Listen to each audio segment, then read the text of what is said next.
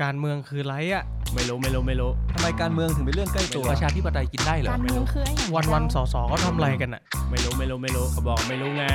สวัสดีครับ ขอต้อนรับเข้าสู่รายการการเมืองเรื่องใกล้ตัว พอดแคสต์ที่จะมาทำให้การเมืองกลายเป็นเรื่องใกล้ตัวสำหรับทุกคน ผมสอสอเท้งนัทพงษ์เรืองปัญญาวุฒิผม สสเติ้ลวรพพวิริยโรธทำไมการเมืองถึงเป็นเรื่องใกล้ตัว ถ้าอยากรู้มาติดตามฟังพวกเรากันนะครับ สวัสดีครับอันนี้ผมครับก็กลับมาพบกับพวกเราอีกนะครับ วันนี้เหลือสองคน วันนี้เหลือสองคนนะครับพอดีสภาปิดเร็วก็เลย เอ่ออาจจะถือว่าพอดแคสต์ก็ถือว่าเร็วหน่อยของโมงกว่านะครับ EP สามสิบเจ็ดครับกับพวกเรานะครับสสเติ้ลครับแล้วก็สสเพลงพี่เพลงครับผมโอเค วันนี้คุยอะไรกันดีพี่จริงๆหัวข้อหลักวันนี้คือพรบประมงเพราะว่าติดเ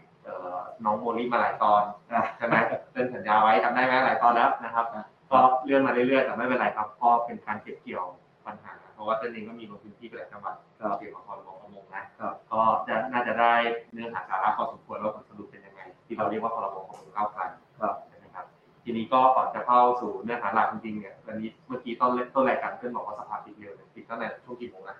สี่โมงสี่โมงประมาณสี่โมงครับ ก็ สาเหตุก็เหมือนองค์ประชุมไม่ครบก็ประธานก็เลยปิดหนีไปเลย ก็เดี๋ยวตอนเกิดโหวตขึ้นมาแล้วปั้มขึ้นมานี่เป็นเรื่องเลยครับนะครับ ก็เป็นที่มาที่ไปแต่จริงๆตอนเช้าเนี่ยเป็นประชุมร่วมรัฐสภานะตอนบ่ายเนี่ยเพิ่งมาเปิดประชุมสภาผู้แทนเนี่ยช่วงบ่ายเองแล้วก็ปิดประมาณสี่โมงครับนะครับ ก็ช่วงเช้าที่โหวตกันก็ทุกท่านน่าจะทราบผลการโหวตไปแล้วนะก็คือกลายเป็นว่ารัฐสภาเราเนี่ยไม่รับร่างหลักการ ของรัฐธรรมนูญที่มาจากประชาชนที่ประชาชนเสนอเข้ามาแทนโดยชื่ออะครับเออคืคืออจริงคือสภาชุดเนี้ยอืมยังไม่เคยรับหลักการของร่างที่ประชาชนยื่นเข้ามาเลยนะๆสักอย่างสักอย่างหนึ่งครับนะอันนี้ก็น่าเสียดายอืมคืออย่างน้อยเนี่ยหลายๆอย่างถ้าเกิดว่า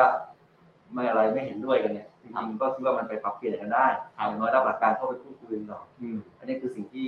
ผมผมก็ตั้งใจนะว่าถ้าเกิดร่างประชาชนเข้ามาเนี่ยอืมโหวตให้หมดเลยครับแล้วไปคุยกันไม่เห็นด้วยก็ไปไปว่ากันในวาระส องสามแต่อย่างน้อยเนี่ยมันทำให้ความต้องการของประชาชนได้ถูกพูพูดดในในเข้าเข้ามามาเข้ามาคุยกันเออว่าเขาต้องการอะไรครับเพื่อแบบเนี้ยจริงๆมันมันดีกว่าอืมก็สวัสดีคุณมนทลีนะครับ เมื่อกี้เห็นน้องโมลิแวบๆผ่านไปเข้ามาแล้วรอครับพรบครับ ก็จริงๆต้องต้องเคลมเป็นผลงานเติ้ลนะนี่ต้องบอกผลงานเติ้ลนะเรื่องของการเข้าชื่อเสนอกฎหมาย ใช่ไหมที่ทำง่ายได้สะดวกมากขึ้นไม่ไม่ไม่ใช่ผมคนเดียวเอาแต่ไว้ว่าไม่ใช่เจ้าเดียวไม่ใช่ผมคนเดียวก็ดีใจผมไม่แต่เราเป็นคนไปผลักดันเรื่แล้อวง ผมก็เป็นหนึ่งในคนที่ยื่นยื่นเข้าสู่สภาเพื่อดันให้มันออกมาเร็วขึ้นอืม นะครับ เรื่องที่ว่าทำให้ประชาชนเข้าชื่อเสนอกฎหมายเนี่ยผ่านระบบออนไลน์ได้ได้ได้ คือสะดวกขึ้นไม่ต้องใช้สำเนาบัตรประชาชนตลอดคือแค่เซ็นถ่ายรูปก็ได้ อนาคตจะมีเป็นระบบผ่านเว็บเลยได้เลยครับนะครับ ก็จะยิ่งสะดวกขึ้นกว่านี้นะครับก็ คืออย่างจริงๆมีแล้วไอ้เรื่องที่เขารณรงค์เรื่องของแก้ไขยกเลิกหนึ่งหนึ่งสองนู่นนี่นั่นเนี่ยที่ก็มีใช้วิธีก็ใช้วิธีนี้มีเว็บไซต์โนหนึ่งสองตัวใช่ครับก็ก็เพราะว่ามันมันมีการแก้กฎหมายกฎหมายต้นนี้มาเมื่อต้นปีครับนะครับ มันก็อย่างที่ผมบอกแหละว่า ก็ให้ประชาชนในเมื่อประชาชนเป็นเจ้าของประเทศอยู่แล้วอืมนะครับอยากแก้ไขกฎหมายอะไรก็เสนอเข้ามาอืมแล้วก็มาพูดคุยกันผมว่าเนี่ยมันตรงไปตรงมาครับก็เอ่ออย่างเมื่อวานก็มีนะที่ ที่ที่มีกลุ่มแก้เจปริระญมพวรลอาญากลุ่มเจริญพรที่ภูมิใจที่สุดเลยครับแก้ไขกฎหมายเพื่อให้ให้เอ่อเขาจะเรียกว่าเซ็กซ์คอนเทนต์เนี่ยอ่าไม่ผิดกฎหมายอะอันนี้ก็ก็เป็นประเด็นหนึ่งแล้วกันครับนะครับจะจะคิดเห็นยังไงผมว่ามันถกเถียงกันได้ครับสวัสดีคุณวราณีนะครับวรานานีเนาะเนาะอันนี้ภรรยาอ๋อโอเควอโทษครับขอโทษครับวรานานีขอโทษครับอาชื่อผิดครับเอ่อก็จะตามกลับบ้านกินข้าวครับ สวัสดีโมเมนะครับ ก็ขอดึงเติ้ลไปในสถานกันตู้หนึ่งนะครับครับผมโอเคงั้นเดี๋ยวกลับกลับเข้ามาครับเข้าเรื่องนะครับ คือจริงๆต้องบอกว่าปัญหาประมงเนี่ย คือก็ยอมรับนะว่ามันเป็นตั้งแต่ที่คอสชเข้ามาแล้วอืมถ้าผมเท้าความไปก่อนนิดนึงอืมก็คือ มันเริ่มมาตั้งแต่ว่าก่อนหน้าคอสชเนี่ย EU เขาก็จะเริ่มเหมือนกับมองว่าเราอะประมงมีการทำประมงผิดกฎหมายเนี่ยเยอะอืมคือ ผมใช้อย่างนี้กันผมว่ามันไม่ใช่ข้อกล่าวหานะมันคือข้อเท็จจริงแหละอืมว่าที่ผ่านมาประมงไทยเองเนี่ยมันก็มีประเด็นปัญหาทั้งเรื่องแรงงานอืมเนอกนักลอบอ่าแรงงาน แล้วก็ที่ว่าทำประมงแบบอืมเหมือนกับประมงแบบไม่รักษา มันไม่ยั่งยืนอะครับมีการกวักใช้อุปกรณ์อะไรหรือว่าไม่รายงานไม่ report อืมอันนี้แหละที่เป็นประเด็นอืมทำให้ EU เนี่ยเขาก็เหมือนกับเพ่งเล็งอะอืมอาศัยประเด็นเรื่องประมงนี่แหละอื มมาเป็นข้ออ้างนะอืมผมใช้คำว่าข้ออ้างเลยอืมในการขู่ว่าอืมจะเอ่อไม่นำเข้ากับทูน่าอืมทูน่ากระป๋อง ซึ่งประเทศไทยไม่ได้จับทูน่านะเออแต่ประเทศไทยมีโรงงานแปรรูปทูน่าเออซึ่งแน่นอนแหละก็รู้เป็นกลุ่มทุนใหญ่ๆทั้งนั้นแหละเข้าใจอะทีนี้ตอนเขาก็เริ่มมีเหมือนกับเริ่มมาจี้ตั้งแต่ตอนสมัยรัฐบาลคุณยิ่งรักษณ์แล้วแหละครับพอเป็นคอสชเป็นเผด็จการปุ๊บเนี่ยเขาเลยยูเลยเอาเลยอืมก็คือขึ้นขึ้นธงเหลืองขึ้นใบอั นนี้ใบเหลืองนี่เลยว่าเฮ้ยอันเนี้ยผมเล่นเล่นงานคุณดีจังแล้วเพราะว่าตอนนั้นเราเป็นรัฐบาลเผด็จการเนี่ยครับ มันก็ไม่มีความชอบธรรมอยู่แล้วอ่าเขาก็เลยใช้เป็นเครื่องมือในการเอ่อขู่ตรงนี้เลยอืมแน่นอนครับพอเป็นแบบนี้ มันกระทบถ้าถ้าประเทศไทยส่งออกทูน่าไม่ได้เนี่ยอืมทูน่ากระป๋องหรืออะไรเนี่ยอืมมีเรื่องใหญ่เลยอืมเพราะว่านี่คือรายได้กลุ่มกลุ่มทุนใหญ่มหาศาลถูกไหมเออแน่นอนรัฐบาลคสชก็รู้กันครับเขาก็ active เลยอ่า พอพอพอไปกระทบรายได้กลุ่มทุนเนี่ยเขา active เลยอืมเขาก็เลยมาจัดการประมงปัญหาประมงให้ แล้วก็เลยรีบออกมาเป็นพรกประมงอืมในปี 2558เดี๋ยวก่อนก่อนที่จะไปเรื่องของการออกกฎหมาย เพื่อแก้ปัญหาให้กับประมงพาณิชย์หรือประมงชาวบ้านต่างๆเนี่ยท่านลองแบบว่ายกตัวอย่างให้ท่านผู้ฟังที่กำลังฟังอยู่ทั่วๆไปหรืออย่างผมก็ได้นะสวัสดีคุณสายฝนนะครับจริงๆเมื่อกี้เทียมนาจก็เข้ามานะเทียมนาจเป็นมาที่สมัครสอบที่บางแห่ งนะครับลองยกตัวอย่างให้ทุกท่านที่กำลังฟังอยู่เนี่ยว่าเอ่อกฎหมายประมงที่เรากำลังจะทำการแก้ไขอยู่เนี่ย มันมีผลกระทบอะไรกับประชาชนโดยทั่วไปบ้างไหมคือมันมีตั้งแต่ว่าบางทีอะพอมันออกมาเร็วอะอืมเขาก็เน้นแบบเหมือนจากจากเดิมเหมือนกับกฎหมายมันมันหย่อนอืมเขาก็ไปแบบสุดเข้มอีกสุดหนึ่งเลยครับ แล้วบางทีก็หยิบมาจากกฎหมายจาก EU มาอะไรอย่างโทษอย่างเงี้ยอืมก็มีบอกว่าเนี่ยถ้าเป็นโทษปรับก็คือใส่ไปเลยว่า 30 ล้านบาทอืมซึ่ง คนก็บางชาวมันก็ถามนะว่าคุณเอาตัวเลขมาจากไหนอืมเขาก็บอกก็เอามาจากกฎหมาย EU ครับหนึ่งยูโรหนึ่งล้านยูโรอืมคือมันก็เอาประยุกต์มาตัวเลขมาเนี่ยมาตรงๆเลยที่แบบไม่ได้ไม่ได้คิดถึงเรื่องมูลค่าเศรษฐกิจอืมของที่มันต่างกันระหว่างรายได้คนไทยกับคนยุโรปอะไรเงี้ยอืมอันนี้ก็เป็นตัวอย่างหนึ่ง หรือแม้กระทั่งว่าแบบว่า เอ่อกำหนดไว้แค่ว่าแบบเอ้ยเรือประมงพื้นบ้านอืมทำประมงได้แค่เขตสามไมล์ทะเลอืมอะไรเงี้ยซึ่งแต่ละพื้นที่เนี่ยอื มมันมันไม่เหมือนกันอืมคือบางจังหวัดเนี่ยสามไมล์ทะเลยังเป็นน้ำตื้นอยู่เลยอืมอันนี้อันนี้ก็เป็นเป็นประเด็นว่ามันจะไปล็อกอืมให้ประมงพื้นบ้านเนี่ยทำคือจะจำกัดพื้นที่อืมของของประมงพื้นบ้านเข้าไปอืมอันนี้มันก็กระทบทั้งทั้งระดับครับเอ่อขนาดเรือประมงขนาดใหญ่อืมกับเรือประมงขนาดเล็กอืมนะแต่ว่าเอ่อแต่ก็ยอมรับนะ ผมว่าเท่าที่ผมดูเนี่ยเท่าที่ผมสัมผัสก็คือ มันหลายอย่างมันก็ดีขึ้นกว่าไม่มีกฎหมายเลยอืมคือมันเหมือนอย่างที่ผมบอกมันไปจากหย่อนไปอืมหย่อนเกินไปจนกลายเป็นเข้มเกินไปอืมอะทีนี้เนี่ยผมคิดว่าอันเนี้ยมันก็เป็นจุดที่เท่าที่ผมคุยเนี่ยทุกคนก็เห็นตรงกันแหละว่ามันก็ควรจะมีการแก้ไขครับให้มันกลับมาอยู่ในตรงกลางละอืมอะเพราะว่ามันก็ผ่านมาเจ็ดแปดปีแล้วด้วยอืมเรื่องแบบคอสชเข้ามาอืมแล้วก็ทุกพรรคการเมืองเขาก็พูดตรงกันนะอืมว่าเอ้ย เขาต้องการแก้ไขอืมประมงพาณิชย์ประมงพื้นบ้านอืมก็พูดตรงกันว่ามันมีประเด็นที่ควรจะแก้ไขครับดังนั้นเนี่ยผมก็คิดว่ามันก็เป็นโอกาสดีอืมที่เราจะเอาประเด็นนี้เข้ามาอืมแก้ไขนะครับซึ่งก็ได้มีมีไปคุยตั้งแต่จังหวัดระยองจังหวัดสมุทรสาคร แล้วก็มีไปคุยที่จังหวัดนครศรีธรรมราชมาครับอะไรเงี้ยก็พยายามรวบรวมในประเด็นว่าจะทำยังไงให้ให้สิ่งที่ปัญหาแต่ละฝ่ายทั้งประมงพื้นบ้านทั้งองค์ทางนี้เนี่ยมันมันไปสู่การแก้ไขได้โอเค เอาว่าจุดยืนของฝั่งชาวบ้านก่อน จุดยืนชาวบ้านเรียกร้องอะไร ส่วนประมงพาณิชย์เรียกร้องอะไร แล้วมันมีอะไรที่มันคำหรือมันมันขัดแย้งกันแล้วทางออกของกลางคืออะไรที่เราไปรับฟังปัญหาภาษีห้าจังหวัดถ้าให้ผมเล่าเนี่ย ถ้ามองจริง ๆ นะอืมส่วนใหญ่หลายอย่างตรงกันอืมมันมีรายละเอียดแหละก็คือถ้าถ้าเรามองว่าเอ้ยเขาคือเหมือนกับ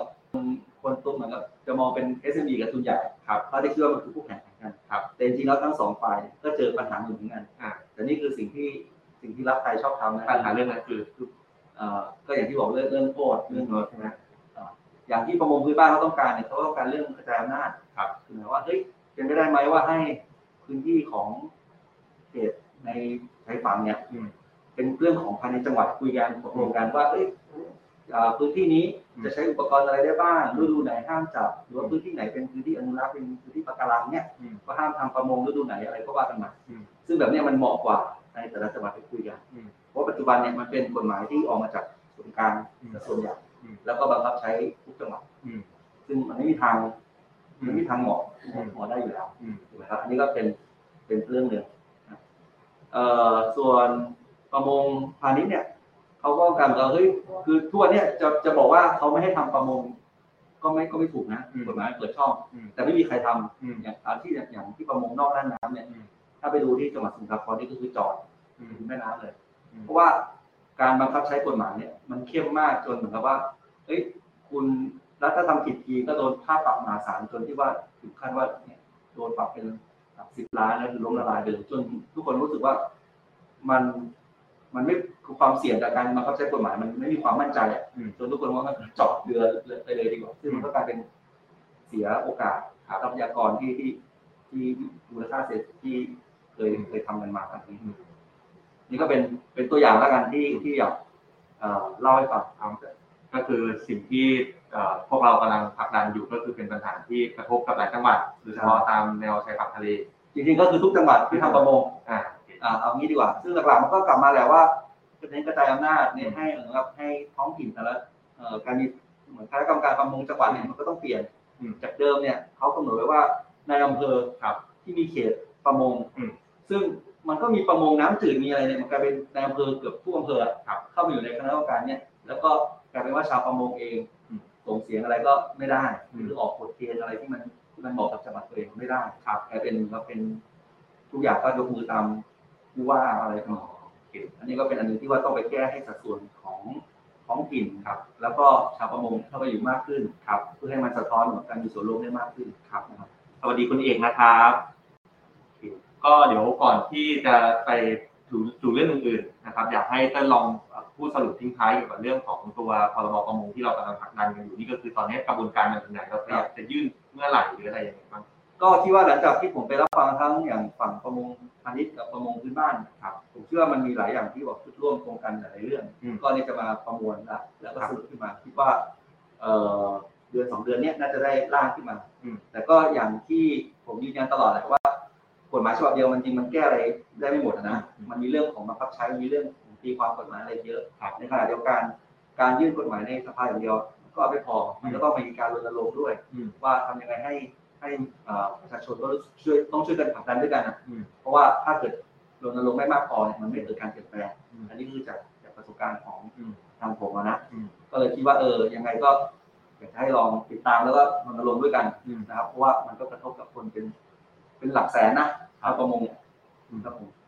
ก็เมื่อกี้ผ่านไปเกี่ยวกับเรื่องของการผลักดันเอ่อระดับพระราชบัญญัติที่เป็นกฎหมาย ภาพรวมว่าพรบมีผลกับทั้งประเทศนะครับครับก็เป็นการขับเคลื่อนการทำงานโดยเฉพาะสสบัญชีรายชื่ออย่างเรื่องนี้ก็เป็นหนึ่งในสสที่ทำร่างกฎหมาย เยอะที่สุดในพรรคเลยก็ว่าได้อันนี่ผมยืนยันได้นะครับแล้วก็อีกด้านหนึ่งก็ผมในฐานะสสเขตจริงๆก็มีประเด็นปัญหาหนึ่งที่เราเจอประเด็นปัญหาในพื้นที่ แล้วก็ไม่น่าเชื่อว่าแบบโอ้โหคุณภาพของ บริการด้านเนี้ยนะครับ ในกรุงเทพมหานครเนี่ยมันมันแย่กว่าบริการเดียวกันที่อยู่ในต่างจังหวัดนั่นก็คือเรื่องของการศึกษาขั้นพื้นฐานของเด็กนะครับ ก็ที่ลงไปรับฟังปัญหามาเนี่ยเอาว่าล่าสุดนะตอนนี้ก่อนนะเดี๋ยวปัญหาค่อยว่ากันล่าสุดตอนนี้ก็คือมีการตั้งกระทู้ถามต่อรัฐมนตรีว่าการกระทรวงมหาดไทยไปที่เรียบร้อยแล้วนะครับ แล้วก็กำลังคิดว่าเดี๋ยวจะทำการประสานเข้าไปพยายามจะเอาสสของกรุงเทพมหานครเนี่ยร่วมกับพี่วิโรจน์เนาะสสบัญชีรายชื่อที่ทำงานเกี่ยวกับด้านการศึกษาเนี่ยครับไปยื่นหนังสือต่อผู้ว่าโดยตรง เพราะจริงๆเรื่องนี้จริงๆเนี่ยมันไม่จำเป็นต้องแก้กฎหมายเพราะมันอยู่ในอำนาจผู้ว่าอยู่แล้วครับนะครับปัญหาที่ว่านี้ก็คือปัญหาเกี่ยวกับเรื่องของสวัสดิการของครูนะครับ ซึ่งจริงๆเนี่ยต้องบอกว่าไม่ไม่ใช่ว่าเป็นอยู่ดีๆตัวผมเข้าไปเจอนะ ก่อนหน้านี้คือสสเขตว่าง่ายๆคืออันนี้ก็ยอมรับสารภาพ ไม่เคยเข้าไปดูพื้นที่ในศูนย์เล็กๆเท่าไหร่นะครับ ก็ไปลงพื้นที่ตามบ้านอะไรต่างๆนานาแต่ว่าที่ได้ปัญหามาก็คือจริงๆก็เป็นน้องๆในทีมผู้ช่วยเนี่ยน้องเบสเนี่ยนะครับทำงานกับเนี่ยผู้ช่วยเติ้ล นะครับก็มาทำงานร่วมกับผมด้วยดูในเขตด้วย ก็ลงไปเจอปัญหามาว่าครูในศูนย์เด็กเล็กเนี่ยมีสวัสดิการไม่เพียงพอคือผมค่อนข้างครึ่งในแง่ที่ว่าครูศูนย์เด็กเล็กในกรุงเทพมหานครปัจจุบันเนี่ยพูดง่ายคือเป็นลูกจ้างรายวันคือขาดรามาสายไม่ได้ ป่วยไม่ได้ติดโควิดไม่ได้ อะไรไม่ได้เลยนะ ก็หยุดเท่าไหร่โดนหักเท่านั้นนะครับ แล้วนี่หนักซ้ำแล้วเต้นประกันสังคมก็จ่ายเองนะ อันนี้คือเขาเขาจ่ายเองก็คือโดนหักจากเงินเดือนเข้าไปนะ แต่เวลามีวิกฤตโควิด ที่รัฐบาลออกมาตรการมาว่าเฮ้ยประกันสังคมเนี่ยตามมาตราสามสามต้องได้เงินชดเชยเยียวยาในพื้นที่สีแดงเขาไม่เคยได้เพราะเวลาเขาไปทวงกับประกันสังคมเขาเขาโดนประกันสังคมนะแต่ไปทวงประกันสังคม ประกันสังคมบอกว่าอ๋อถ้าเป็นหน่วยงานรัฐคุณต้องไปคุยกับกทมพอไปคุยกับกทมกทมบอกว่าระเบียบมีให้จ่ายแค่ลูกจ้างชั่วคราวลูกจ้างประจำครูในตำแหน่งอาสาสมัคร ไม่ถือเป็นลูกจ้างกทมไม่ได้รับ ไม่ได้รับเงินเยียวยาโควิด เนี่ยมันมีความลักลั่นอย่างเงี้ยอยู่ ระหว่างหน่วยงาน คือเข้าใจนะว่าประกันสังคมอาจจะบอกว่าลูกจ้างรัฐคุณไปคุยกับหน่วยงานราชการซึ่งกรทมแก้ไขได้นะใช่ก็เป็นระเบียบเออว่าเป็นระเบียบกรทมนะมันไม่ใช่กฎหมายอะไรแล้วไม่ได้อ้างอ้างกฎหมายไม่ได้กรทมเนี่ยไม่ได้ไม่ได้นะครับแล้วแล้วแล้วที่มันตลกก็คือเวลาเราไปตามเรื่องเนี่ยถามครูว่าอะไรก็ตามเขาก็จะมักอ้างว่าก็มันจะได้คำตอบว่าก็ระเบียบกทมเป็นแบบนี้ และใครแก้ระเบียบกทมได้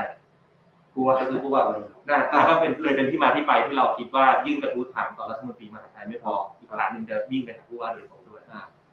นะครับก็จะเป็นสิ่งที่เราจะไปผลักดันต่อครับนะครับไม่คือมันน่าคิดนะว่า ถ้าสวัสดิการของครูที่เลี้ยงเด็กอืมอันเนี่ยเหมือนกับไม่ดีไม่ดีพอเนี่ยเราจะจูงใจให้เอ่อความบริการตรงเนี้ยอืมที่กลับมาสุดท้ายมันก็คือกลับมากลับมาที่เด็กเออกลับมาที่เด็กอยู่ดีนะ ได้ยังไงถามไหมครับเอ่อ มันจะดีได้ยังไงอันนี้เนี่ยเป็นคำถามหนึ่งว่าเฮ้ยแล้วแล้วนั่นคือความแตกต่างกันนะระหว่างศูนย์เอ่อเด็กเล็กของของรัฐครับกับของเอกชนที่เออถ้าคนมีกำลังเขาอาจจะมีทางเลือกดีตรงนี้ แต่ว่าคนทั่วไปอืมทำไมเขาถึงไม่ไม่สามารถเข้าถึงสิทธิ์ในการ ที่มีคนบริการเลี้ยงดูเด็กเล็กเนี่ยครับเขาตัวตัวพ่อแม่ก็ได้ไปทำมาหากินอืมเอ่อเลี้ยงดูตรงนี้ได้อืมนี่น่าคิดเนาะครับเอ่อแล้วก็อย่างที่ที่ทิ้งบอกอะ ต่างจังหวัดไม่ใช่อย่างนี้นะครับทำดีกว่าทำดีกว่าคนี้รูครูที่อยู่กับเอ่อศูนย์เด็กเล็กท้องถิ่นที่ท้องถิ่นดูแลเป็นข้าราชการท้องถิ่นเนี่ยสวัสดิการทุกอย่างพร้อมดีหมดครับครับแล้วทุกอย่างมันก็ตกมาถึงเด็กหมดนั่นแหละนะครับก็เมื่อกี้สวัสดีคุณอีฟนะครับขอบคุณที่ติดตามผลงานของพวกเรานะครับก็ฝากติดตามต่อๆไปนะครับได้ครับก็อันนี้เราก็เราก็รับเรื่องไป แล้วก็ดำเนินการต่ออย่างที่เคยเล่าในครั้งก่อนๆอะอืมอันเนี้ยเป็นอันหนึ่งที่ เอ่อกลายเป็นว่า พนักงานลูกจ้างของรัฐอืมไม่ถูกคุ้มครองตามพรบคุ้มครองแรงงาน นี่เป็นเรื่องตลกอันหนึ่งที่ที่ที่ว่ายังไงกลายเป็นว่ารัฐสามารถละเมิดอืมเอ่อแรงงานยังไงก็ได้ครับอันนี้ก็ก็เป็นเรื่องหนึ่งก็อีกเรื่องหนึ่งที่ที่ผมได้เก็บเกี่ยวมาจากการลงพื้นที่เรื่องนี้นะ ก็คือเรื่องของแบบความความเขาเรียกว่าอะไรเซนส์ออฟที่ลองกิ้งคือความรู้สึกเป็นเจ้าเข้าเจ้าของของชุมชนคือผมไปเจอเคสหนึ่งครับ ตอนที่ลงดูพื้นที่เอ่อศูนย์เด็กเล็กเนี่ยไปทั้งหมด5ศูนย์ อยู่ใน4เขตนะครับ ไปเจอศูนย์สุดท้ายพอดีเลยที่ทำให้ผมได้ข้อคิดเรื่องนี้ คือตอนที่ลง4ศูนย์แรกอะเต้นผมก็คิด เอ๊ะทำไมเป็นอาสาสมัคร เขาใช้คำว่าอาสาสมัครเพราะว่าศูนย์พัฒนาเด็กเล็กเนี่ยเติบโตมาจากชุมชน คือกรุงเทพมหานครไม่ได้เข้าไปตั้งนะ ที่มาที่ไปเนี่ยคือศูนย์เนี่ยชุมชนต่างๆเนี่ยเขาจะเขาจะเกิดศูนย์ตรงนี้ขึ้นมาเองครับแล้วกรุงเทพมหานครลงไปจับทีหลังอืมนะครับก็คือตั้งอยู่ภายใต้สำนักพัฒนาชุมชนและสวัสดิการสังคม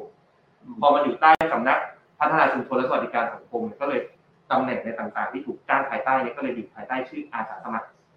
อันนี้คือที่มาที่ไปทั้งหมดของเรื่องนะครับ แล้วเป็นอย่างนี้ยมาสิบยี่สิบปีนะครับ ยังไม่ถูกแก้ไขยังไม่มีพรรคการเมืองไหนแก้ไขอย่างมากก็แค่ยกระดับจากเดิมที่เคยได้เงินเดือนหกพันแต่เป็นแปดพันมาเป็นหมื่นห้าแต่ยังไม่เคยมีใครแปลงสภาพการจ้างเขาจากอาสาสมัครเป็นลูกจ้างประจำหรือลูกจ้างทั่วไปได้นะครับผมก็เลยปรึกษากับพี่วิโรจน์เอ๊ะหรือว่าจริงๆ แล้วอะศูนย์เด็กเล็ก มองมุมหนึ่งมันก็คือศูนย์รับฝากเด็ก อาจจะมองว่ามันอยู่ภายใต้การพัฒนาชุมชนก็ได้นะแต่มองอีกมุมหนึ่งมันเป็นการศึกษาหรือเปล่าใช่หรือมันควรไปอยู่กับสำนักการศึกษาอะถ้าลองถามเติ้ลแค่นี้ก่อนเพราะเติ้ลไม่ได้ลงพื้นที่กับผมลองถามเติ้ลคิดว่าเมกเซนนะไปอยู่กับสำนักการศึกษา มันน่าคิดมันคือคือถ้าเรามองว่าการศึกษามันคือการพัฒนาเด็กอะเพื่อรอเพื่อสู่การเป็นผู้ใหญ่อืมที่ที่ที่มีคุณภาพอะไรเนี่ยดังนั้นเนี่ยไอเด็กเล็กเนี่ยมันเป็นส่วนสำคัญอยู่แล้วอย่างที่รู้กันว่าศูนย์ถึงหกขวบมันคือช่วง ที่สำคัญที่สุดสำหรับติเด็ดกเขาไปตลอดชีวิตอ่าพัฒนาการแล้วเนี่ยจะมองว่าคือการศึกษาเนี่ยผมว่าได้ถูกไหมนะคือคือข้อดีของการย้ายเข้าสำนักการศึกษานะครับมันจะถูกไอ้มันจะมีงบอุดหนุนรายบอกของเด็กจากกระทรวงศึกษาเนี่ยเข้าไปทันทีเพราะตอนเนี้ยพอหน่วยงานอยู่ภายใต้สำนักพัฒนาชุมชนเนี่ยครับงบอุดหนุนที่กระทรวงศึกษาให้เขาไม่ได้ ไม่ได้เลยนะอืมศูนย์เด็กเล็กในกรุงเทพมหานครเนี่ยได้งบรายหัวตอนเนี้ยอย่างเดียวก็คือค่าอาหารกลางวัน 20 บาทรวมนมแล้วด้วยยี่สิบพันรวมนม20 บาทรวมนมโอเค คือคือน้อยมากอะแต่ถ้าไปอยู่กับกระทรวงก็จะมีงบอุดหนุนอย่างอื่นให้อีกครับใช่ไหมครับพวกแบบอุปกรณ์การเรียนนู่นนี่นั่นเอ่อก็เลยคุยกับพี่ว่าเออจริงๆมันควรย้ายไปสำนักการศึกษาหรือเปล่านะอืมแล้วถ้าย้ายไปกับสำนักการศึกษาบางทีครูอาสาสมัครก็จะถูกแปลงสภาพเป็นครูจริงๆอะครับเป็นข้าราชการครูอะครับเอ๊ะดีกว่าหรือเปล่า ตอนแรกเราก็คิดว่าเออเรื่องเนี้ยต้องผลักดันเชิงโครงสร้างคือภายภายระยะสั้นเนี่ยภายหน้าเนี่ยปัญหาเฉพาะหน้าเนี่ยคุยกับผู้ว่าอืมระยะยาวควรจะย้ายหรือเปล่าแต่พอไปคุยกับชุมชนสุดท้ายอืมคือ มุมมองต่างเลย ผมกับพี่วิโรจน์บอกโอ้โหดีนะที่เข้ามาที่สุดท้ายดีมากๆ เพราะว่าไม่งั้นจะโดนว่าแน่นอนว่าเป็นสสห้องแอร์ไม่เคยรู้เรื่องอะไร ที่สุดท้ายเนี่ยคุณครูทุกคนเนี่ยเขาบอกเลยว่า อย่าย้ายนะคะ สาเหตุเป็นเพราะว่าที่มาที่ไปของศูนย์พัฒนาเด็กเล็กในกรุงเทพมหานครทุกแห่งเติบโตมาจากชุมชน ครูแทบทุกคน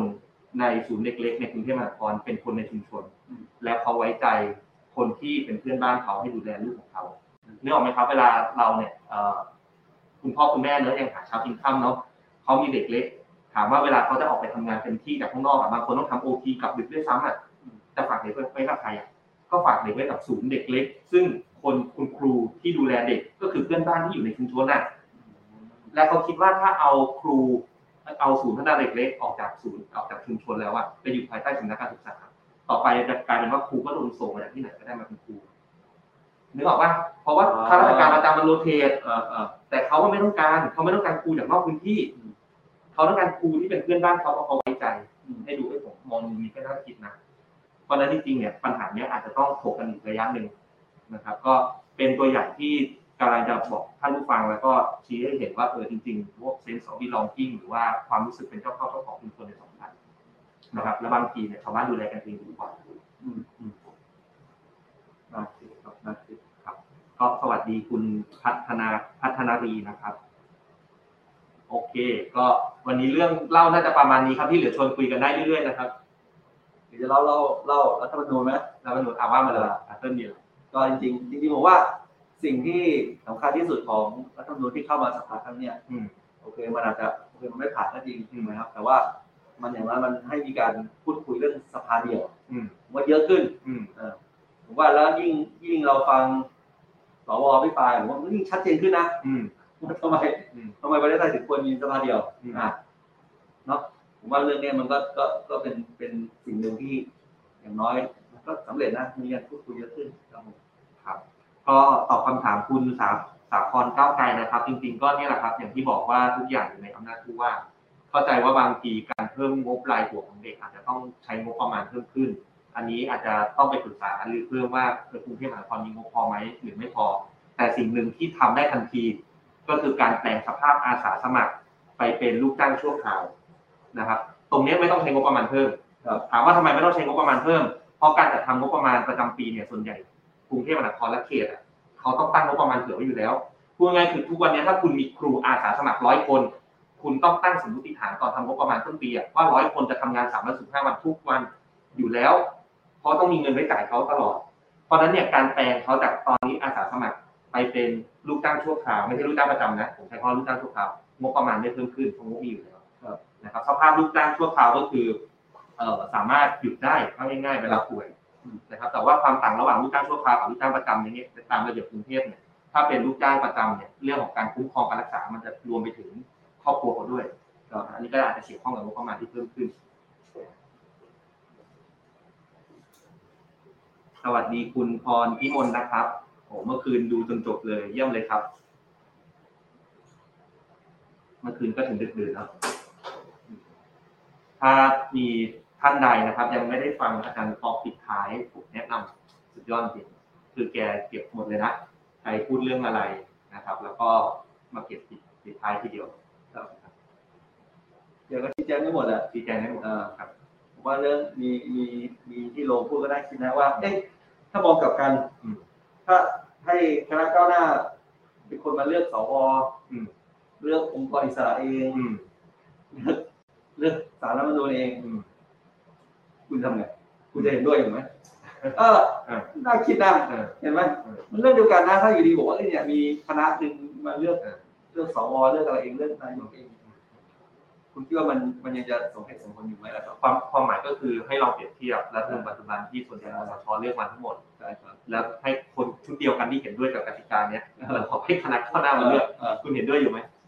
อืมใช่ไหมครับเพราะฉะนั้นเนี่ยเรากำลังถกเถียงกันที่ตัวหลักการครับและตัวระบบครับไม่ได้เกี่ยวว่าใครเป็นผู้มีอำนาจ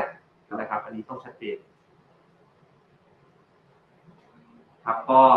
เช่นกันครับ ก็สวัสดีแล้วก็กราบขอบคุณแทนครูอาสาทุกคนนะแต่จริงๆเราขอบคุณไม่ได้ยังผลักดันไม่สุด เรื่องนี้เราต้องทำจนแก้ไขได้ก่อนนะครับเดี๋ยวเข้าไปคุยกับผู้ว่าตั้งแต่ผู้ถามเรียบร้อยแล้วโอเคครับอ๋อวันนี้จริงๆจริงๆตอนบ่ายก็มีข่าวหนึ่งอืมอ่าข่าวที่ข่าวด่วนเลยอืมก็คือสารรัฐธรรมนูญก็ตัดสินลงมาอืมว่าเอ่อการที่เอ่อ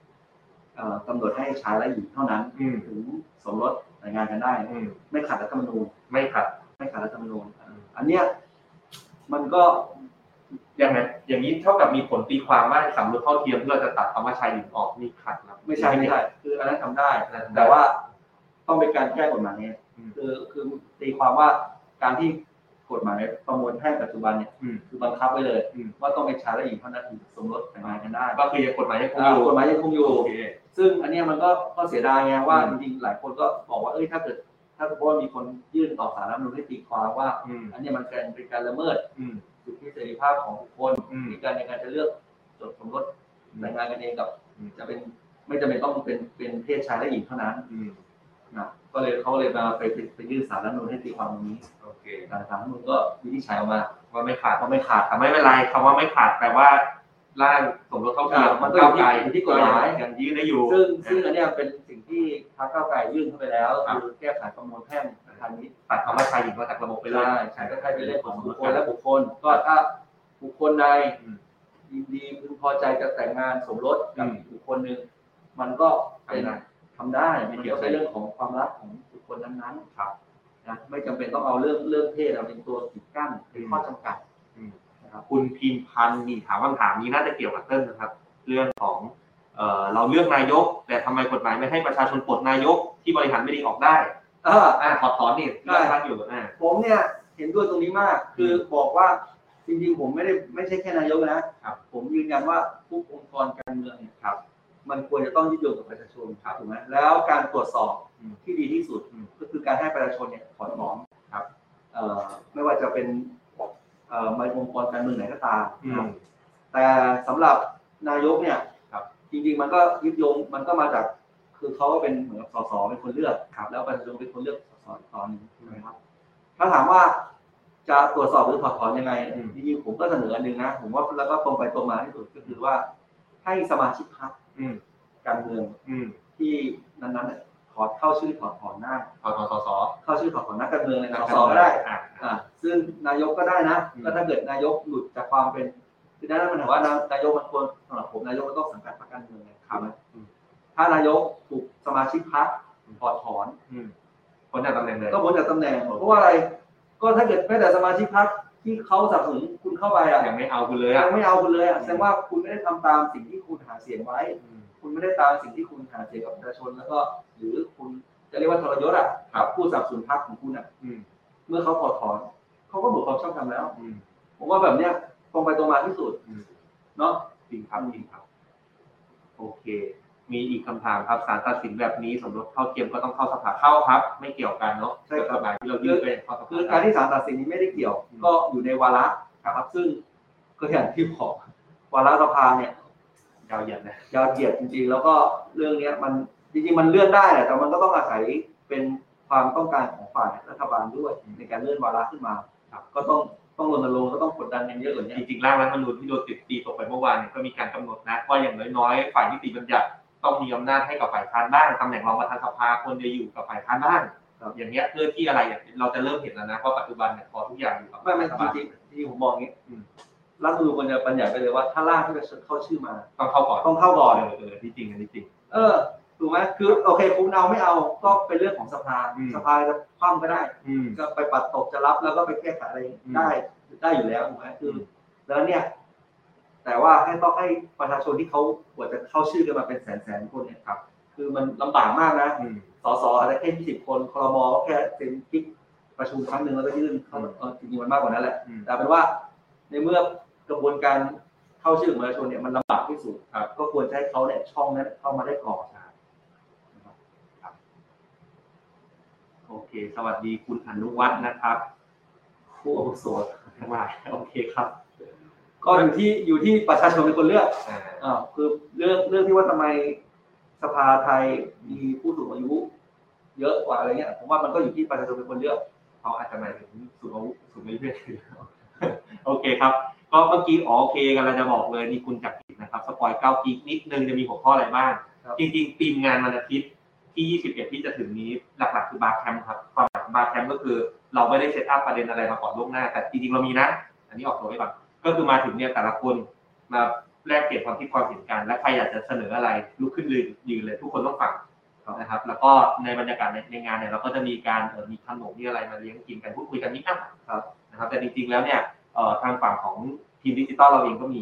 เอ่อทำนโยบายต่างๆ ที่เราอยากผลักดันนะครับ ก็อยากชวนชวนกันแหละให้ให้มาร่วมกันเนาะครับที่อาคารอนาคตใหม่อาคารนั้นของเราก็แหงก็เป็นคงเป็นการบรรยากาศเล็กๆพูดคุยกันอ่าใกล้ชิดกันสนุกสนาน ครับครับผมก็หลักๆ ถ้าจะลอง spoil นิดนึงเพื่อแบบว่าลองดู vision ว่าเฮ้ยแนวทีมที่เราคิดว่าควรจะไปเนี่ยก็คือเรื่องของเทรนด์ในอนาคตครับที่ post blockchain แล้วว่าตอนทุกคนทุกวันนี้พูดบล็อกเชนพูดเลยเยอะแยะเต็มไปหมดเลยทุกคนได้ยินเกลิมหมาแล้วครับแต่ post blockchain คืออะไรอืมหลายๆ คนอาจจะเอ๊ะใช่เมตาเวิร์สหรือเปล่าอันนั้นก็เรื่องหนึ่งคือ virtual economy ใช่ไหมครับแต่อีกอันหนึ่งที่เราคิดว่าเกิดแน่ๆก็คือเรื่องของ personal data economy นะครับเมื่อไหร่ก็ตามที่ข้อมูลทั้งหมดของเราที่ทุกวันนี้อยู่บน tech firm มันกลับมาอยู่ในอำนาจของประชาชนเราทุกคนเป็นคนถือข้อมูลเราเองเนี่ยโอ้โหโอกาสทางเศรษฐกิจใหม่ๆ ต่อยอดได้ไม่รู้จบครับเกิดกับประชาชนทุกคน คือเราเป็นเจ้าของ Data ของเราอยู่กับเราสามารถหาประโยชน์จากเอาไปทำอะไรก็ได้อะผมว่าอันเนี้ยอันเนี้ยคือคือโลกโลกบล็อกเชนเลย ซึ่งซึ่งจริงๆมันเกิดแล้วครับนะครับ กฎหมาย GDPR PDPA เนี่ยได้อ่านกฎหมายจริงๆเนี่ยมันเขียนไว้ชัดเจนว่าอำนาจในการร้องขอข้อมูลโอนถ่ายข้อมูล ลบข้อมูล หรือเก็บข้อมูลไว้ที่ตัวเองมันอยู่กับเราอยู่แล้ว แต่ว่าเรื่องของเทคโนโลยีหรือแพลตฟอร์มปัจจุบันเนี่ยมันยังไม่ได้เปิดหรือเครื่องไม้เครื่องมือยังไม่ได้เปิดให้สะดวกขนาดนั้นครับแต่เรากำลังจะเห็นเทรนด์ครับเอ่อทิ้งท้ายไว้ง่ายๆสั้นๆก่อนนะครับ ก็คือลองไปหาตัวโปรเจกต์ของ Microsoft นะครับที่ชื่อ Decentralized Digital Identity